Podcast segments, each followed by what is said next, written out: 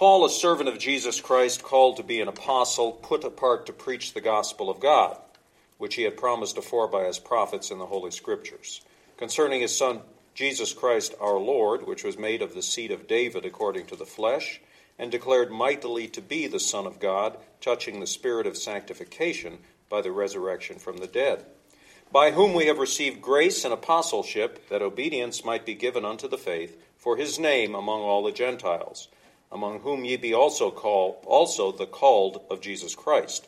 To all you that be at Rome, beloved of God, called to be saints, grace be with you and peace from God our Father and from the Lord Jesus Christ. First, I thank my God through Jesus Christ for you all, because your faith is published throughout the whole world.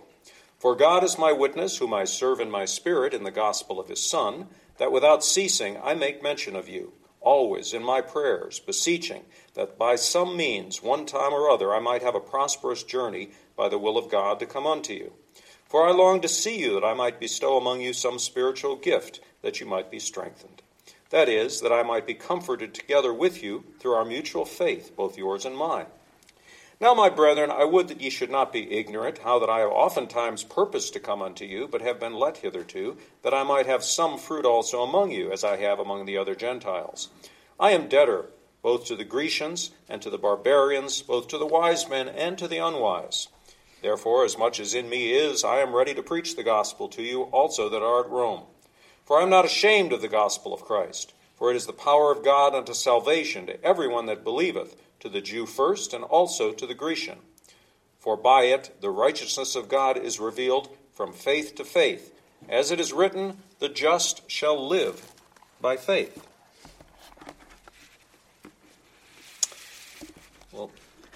Civilization as we know it began a few minutes before noon on October 31st, 1517.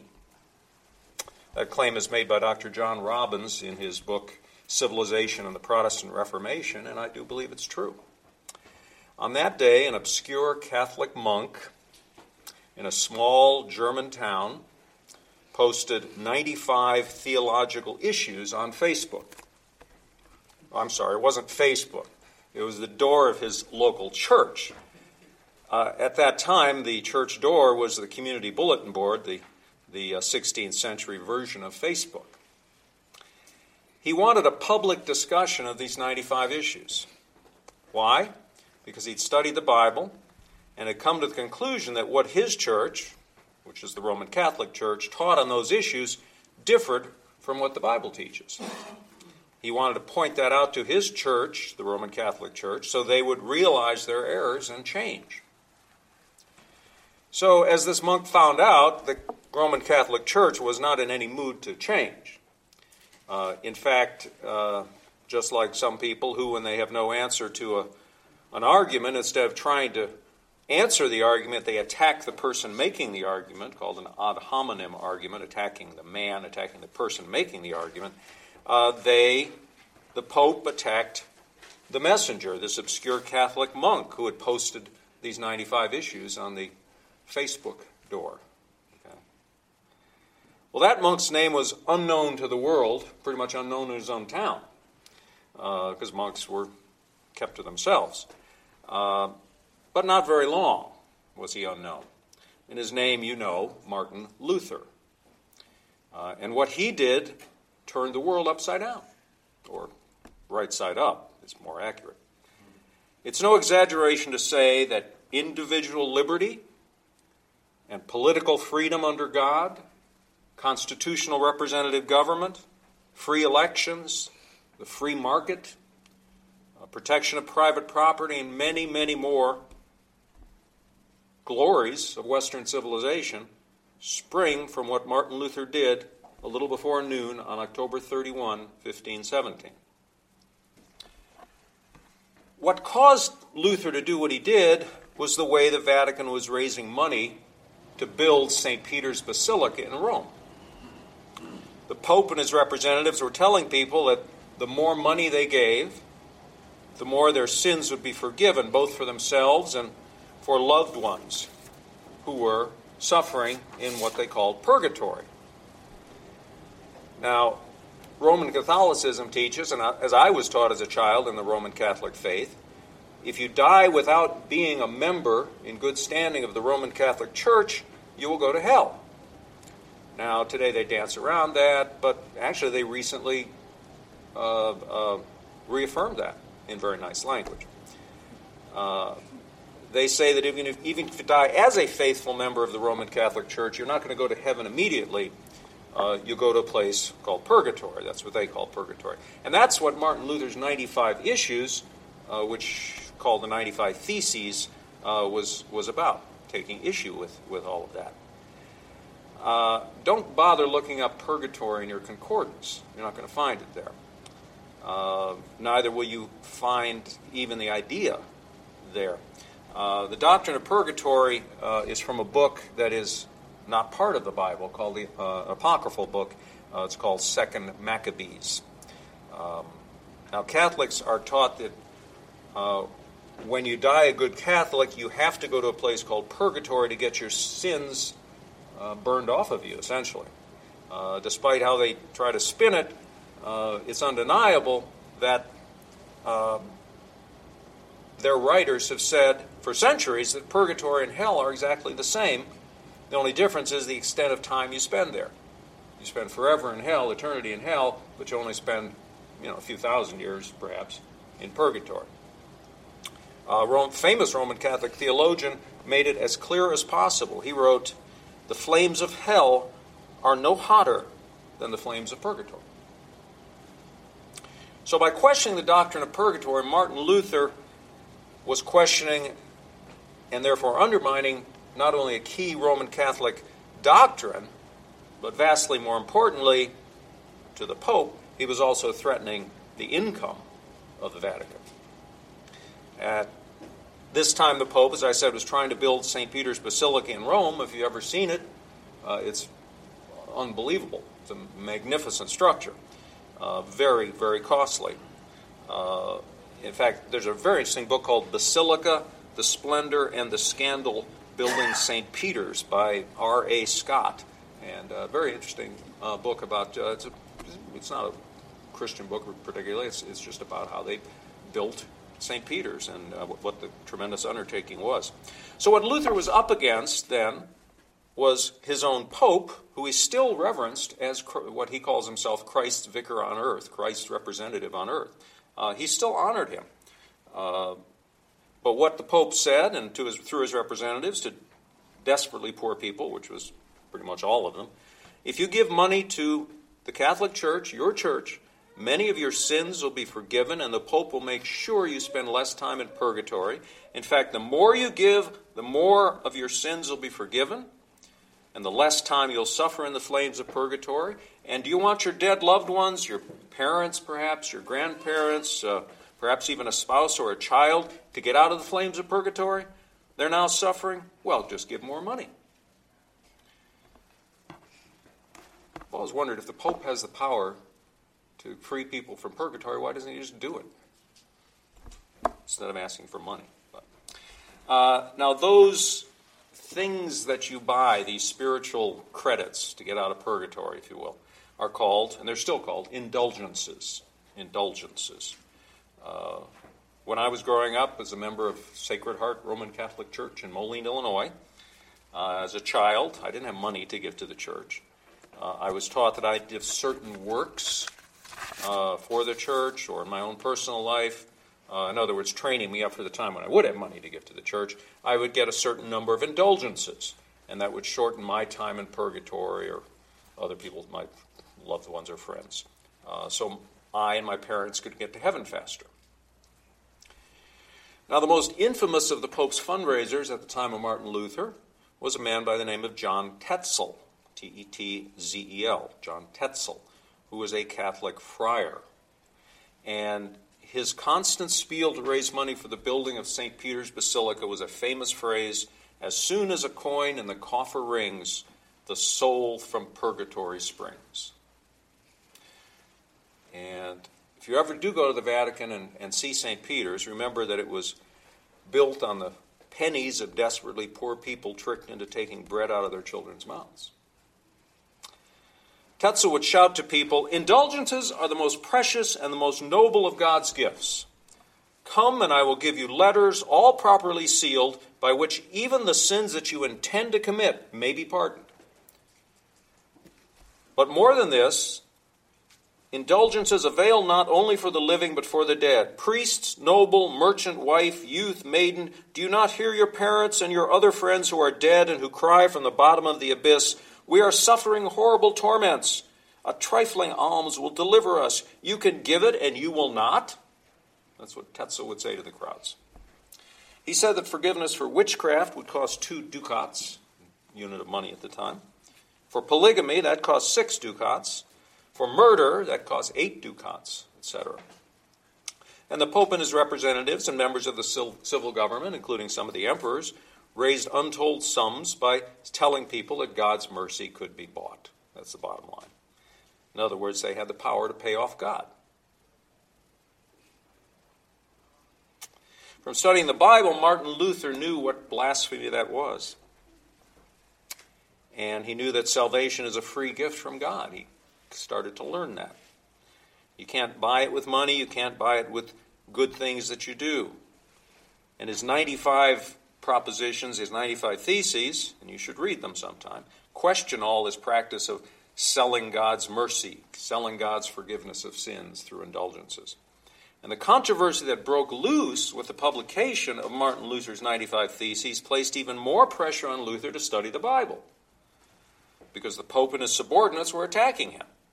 So he studied the Bible more, and that convinced him that the Roman faith had lost sight of more than just uh, this purgatory stuff, uh, but lost sight of several central truths. So in Luther, the most important of these truths that he discovered in the Bible was the doctrine that brought him peace with God. It wasn't just about indulgences. He, he came to realize this truth from the Bible through tremendous agony of soul. Now, he'd been an obedient, faithful monk. He was faithful to Rome. He did good works to earn God's favor. Um, he had, didn't have peace with God. He devoted himself to long fastings. Uh, he writes that he spent hours in prayer on his knees and he went on very difficult pilgrimages of foreign lands. He even whipped himself to be more Christ like. You see, he was taught, told that being Christ like means you have to suffer as he did physically. Uh, and what the other monks marveled at was that Luther was in constant confession of his sins. He'd constantly go to his confessor, which was another priest, and confessing his sins and receiving absolution and penances that he had to do to be absolved of his sins. But the more he tried to do for God, the more he became aware from, from his for his sinfulness. He would go to confession and he'd, he'd leave and he'd be back in a few minutes. And his confessor said, "What are you doing back here?" He said, "Well, I had an impure thought as I was leaving, so I have to confess it to get it off my." And he was going, you know, this is driving him driving him crazy in some ways. So Luther was trying to answer for himself the questions that people have struggled with since the fall of Adam and Eve. See, the more he tried to do for God, the more aware he became of his sinfulness. And people have asked, How can I be right with God? I, I don't live perfectly. How can I please God when the Bible says you have to live perfectly? Uh, Luther was tormented by realizing that by studying the Bible, knowing more and more the mind of Christ, that he himself sinned all the time, that he could never live as he should, that is, perfectly as Christ commanded. Uh, please look at Matthew chapter 5. Uh, fifth chapter of Matthew.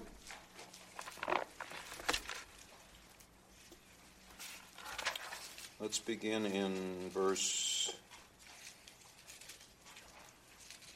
43.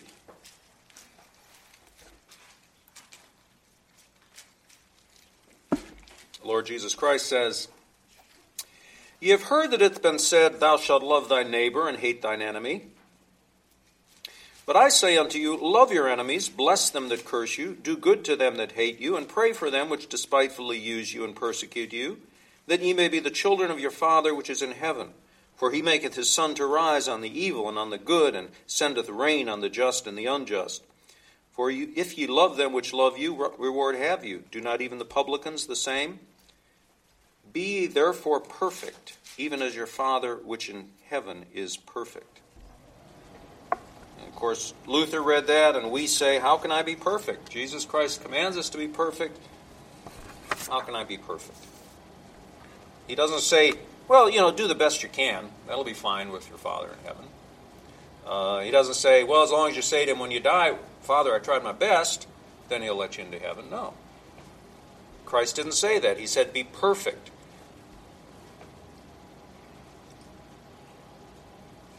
Luther said, How can I live? How can I be perfect? How can I live with all this sin on my mind?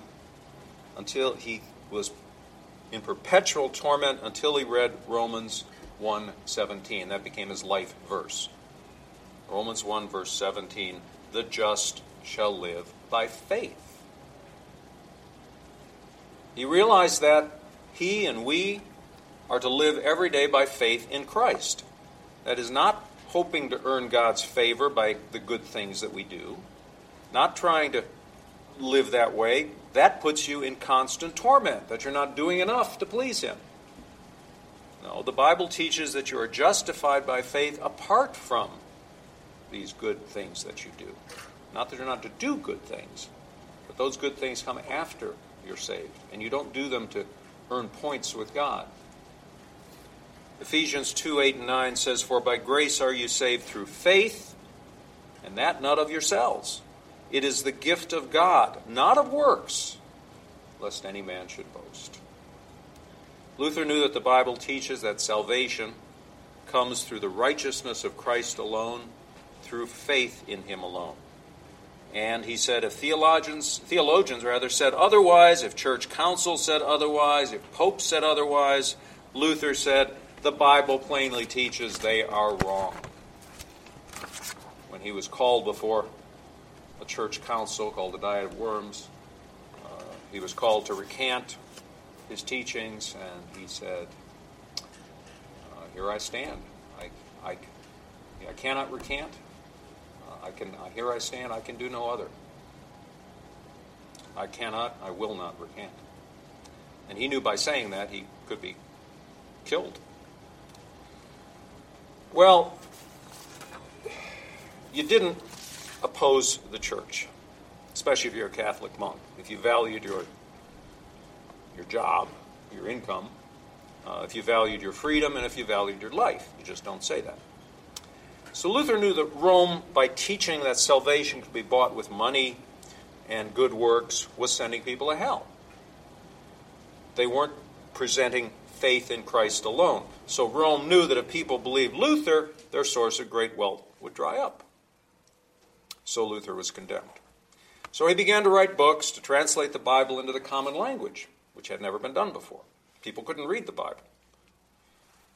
Uh, in fact, it was locked up in his, uh, uh, in his uh, monastery, and it was chained to the wall.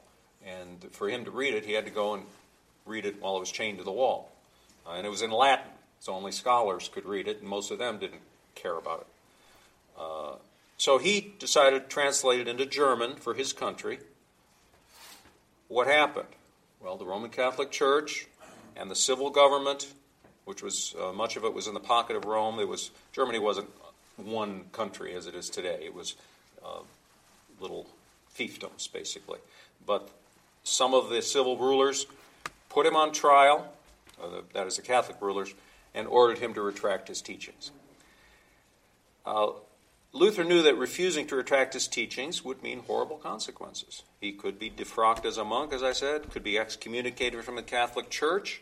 And what, what, what big deal? Excommunicated from the Catholic Church. Well, that meant he couldn't legally be married. Uh, he, his children, in the eyes of the church, would be illegitimate, and the eyes of everybody else at the time would be illegitimate. He couldn't attend church or receive communion. He would be shunned by the community. He would not be given a Christian burial. His property would be confiscated by the Roman Catholic Church. That's what excommunication meant. Uh, it could mean he would go to jail, and it could mean he would be executed. He knew that. But when the Pope insisted he recant his famous words that ring down the corridors of time, I quoted them briefly a moment ago. Here's exactly what he said. Unless I am convinced by proofs from scriptures or by plain and clear reasons and arguments, I cannot and will not retract, for it is neither safe nor wise to do anything against conscience. Here I stand. I can do no other. God help me. Amen. Amazingly, he was let go. Uh, told never to write up again. Shut up, and we'll let you go. But he was condemned there. And there's a long story about how he's protected by his patron, the German elector, and that when he had the opportunity to do a lot of writing after that, uh, and they could never get, get Luther after that. Lord protected him. And by translating the Bible so that anyone could read it in Germany, he freed the German people from the tyranny of Rome. They could now compare what the priest said to what God said and see how far Rome had strayed from the truth of the Bible.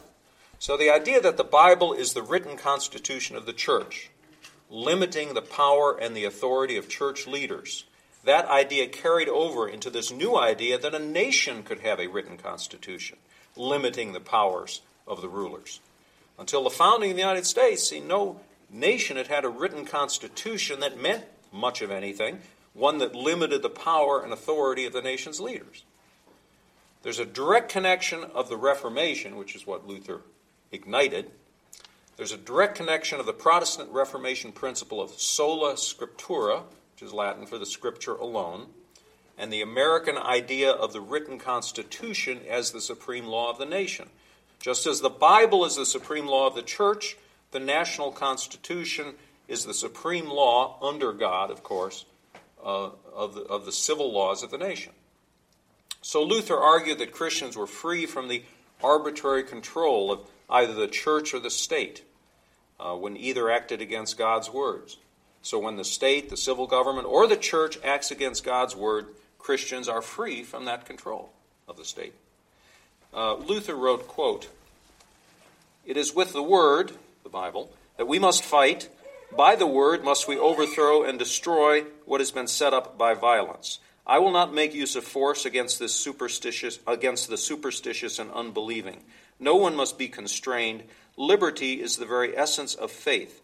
I will preach, discuss, and write, but I will constrain none, for faith is a voluntary act. I have, I have stood up against the Pope, indulgences, and papists, but without papists was the old term for Catholics, but without violence or tumult. I put forward God's word. I preached and wrote. This was all I did. The word alone did all. If I had wished to appeal to force, the whole of Germany would perhaps have been deluged with blood. Unquote from Martin Luther. See, democracy, uh, well, frankly, it's not democracy. Representative government, constitutionalism, and a republican government with a small r, republic, we're a republic, not a democracy. Religious liberty, uh, all of this was some of the social consequences of what Luther started. Uh, political liberty, freedoms, private property, all these things were not only social consequences of the Reformation, of the Protestant Reformation, they were beginning, they were beginning of a, of a uh, restoration or a revolution that has implications for us centuries later. Uh, an historian named Harold Berman wrote, from Emory University, I believe, wrote, quote, The key to the renewal of law in the West from the 16th century on was the Protestant concept of the power of the individual by God's grace to change nature and to change new social relations through the exercise of his will. The Protestant concept of the individual became central to the development of the modern law of property and contract. Let me read that again. The Protestant concept of the individual became central to the development of the modern law of property and contract. What he's saying, it's the Protestant idea, which comes from the, directly from the Bible, that the culture can be changed. This was a revolutionary idea. Before, people thought of themselves as slaves to the church and to the civil government. They had no power to make any changes. They didn't have God's word, for one thing. They believed whatever the priests and what their civil government uh, masters told them. But that all changed after the Reformation. So, this idea uh, with Luther's idea that all callings are and all labor, this idea segued with Luther's idea that all callings, all, all things that we do, all labor, all work, not just the labor of monks and nuns and priests, could be done to the glory of God. See, all vocations, all occupations could be done to the glory of God. Luther made that very clear. That was a revolutionary idea. That led to the development of the free market economy. A free society and a free market were the political and the economic expressions of the religious idea of the Reformation. Free market capitalism was the outgrowth of which biblical Christianity was the theory. Just let me spend a moment on John Calvin to bring him into it. He's a little younger than Luther. He took the Bible and he organized. What's the difference between Luther and Calvin? Calvin was the real scholar. He took the Bible and organized its teachings. Uh, say you want to know what the Bible teaches about salvation uh, or heaven. Where do you look? See, it's not organized that way. Calvin simply took the Bible, organized it into topics, and explained it. And that's what Calvinism really is. That's all it is. Some people disagree with some of Calvin's emphasis on the sovereignty of God. So it's a disagreement over emphasis. Uh, but that's what, that's what Calvin did. He systematized the Bible. So people could look up and say, well, what does it have to, what does it say about this? Oh, okay. The 17th century Calvinism, built on Martin Luther, laid the foundations for both English and American civil rights and liberties freedom of speech, freedom of the press, freedom of religion, privilege against self incrimination, um, jurisprudence, the independence of juries, habeas corpus, all of our liberties. The 19th century German historian Leopold von Ranke referred to Calvin as, quote, the virtual founder of America. He says, quote, if I were to be asked who is the founder of America, many people would say, uh, excuse me, he says, if they were to be asked who is the founder of America, many people would say George Washington, Thomas Jefferson. He writes, I think John Calvin is the founder of America. Max Weber, the famous German sociologist, wrote a book in 1905 called The Protestant Ethic and the Spirit of Capitalism, still studied in colleges today, in which he said that capitalism emerged in Protestant countries. Now, prove that to yourself. Look at a map of the world which are the countries that have the most vigorous economies, and historically, what's been their religion? Now, we've had recently some changes, like China, uh, but historically, that's always been Protestantism. The Catholic countries have pretty much moribund economies, you know, pretty stagnant economies. Not in every case, not in every year, but overall, that's been the history. Max Weber also wrote Capitalism historically emerged in Protestant countries because Protestantism or call it a short term biblicalism, inculcated those virtues that led to the development of capitalism, hard work, honesty, frugality, thrift, punctuality. And these virtues, coupled with the idea that a calling is done to God's glory, let us work hardly as for God rather than for men, heartily rather, for God rather than for men, provided the impetus which ended serfdom, ended the feudal system, and established a free political and economic order. So the theology and values of the Bible, rediscovered by the Protestant reformers, Luther, Calvin, and many others, were the principal ideas that called our forefathers back to the Bible in creating what we know as Western civilization. Luther didn't go out to say, I'm going to start a new civilization. Uh, his point, what he wanted to do was proclaim the righteousness of God in Jesus Christ. So his life was dedicated to a far more important activity than building an earthly city. Western civilization was an unintended consequence, a byproduct of his faithfulness to the Bible. The Reformation put the kingdom of God first, not the kingdom of man or the kingdom of the church.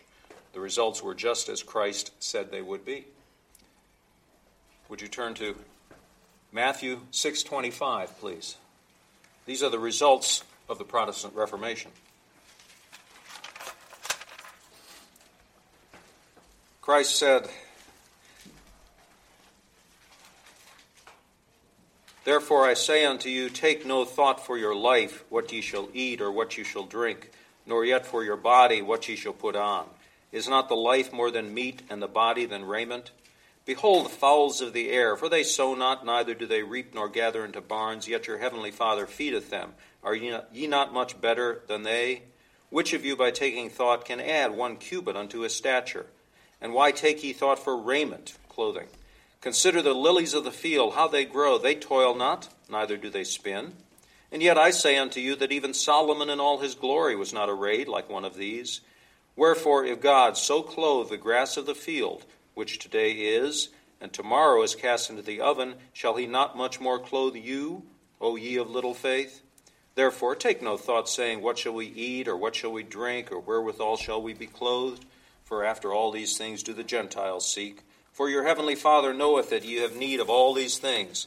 But seek ye first the kingdom of God and his righteousness, and all these things shall be added unto you. And that's what Luther did. He sought first the kingdom of God and his righteousness. He didn't try to change things through the political system.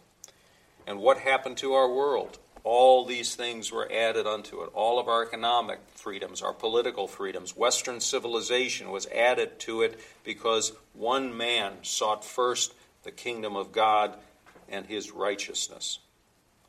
Justification by faith, the righteousness of God imputed to sinners. Justification by faith is the only foundation of eternal salvation and the only foundation of biblical earthly civilization, of Western civilization. Reformers sought first the kingdom of God, and all these things, the things that we enjoy so much in our society, were added to them and to us. Let's pray.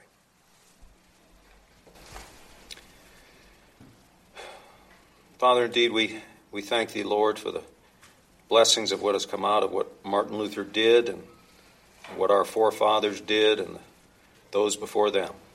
Father, the John Wycliffe and, and Huss and Jerome of Prague and the Waldensians and all of the pre reformers, the proto reformers, and those who came during Luther's time, Calvin and Zwingli and Bucer and many more, and all the others who have come later to the church, Father, thou hast kept thy remnant alive. Thou hast grown thy church, and we thank thee today, Father, for we would not know what to do. Father, we could be living in feudalism were it not for the fact that thou brought these men and women to revive the teaching of the Scriptures. So we thank thee, Father, for such great salvation. We pray these things in the name of our Lord and Savior Jesus Christ.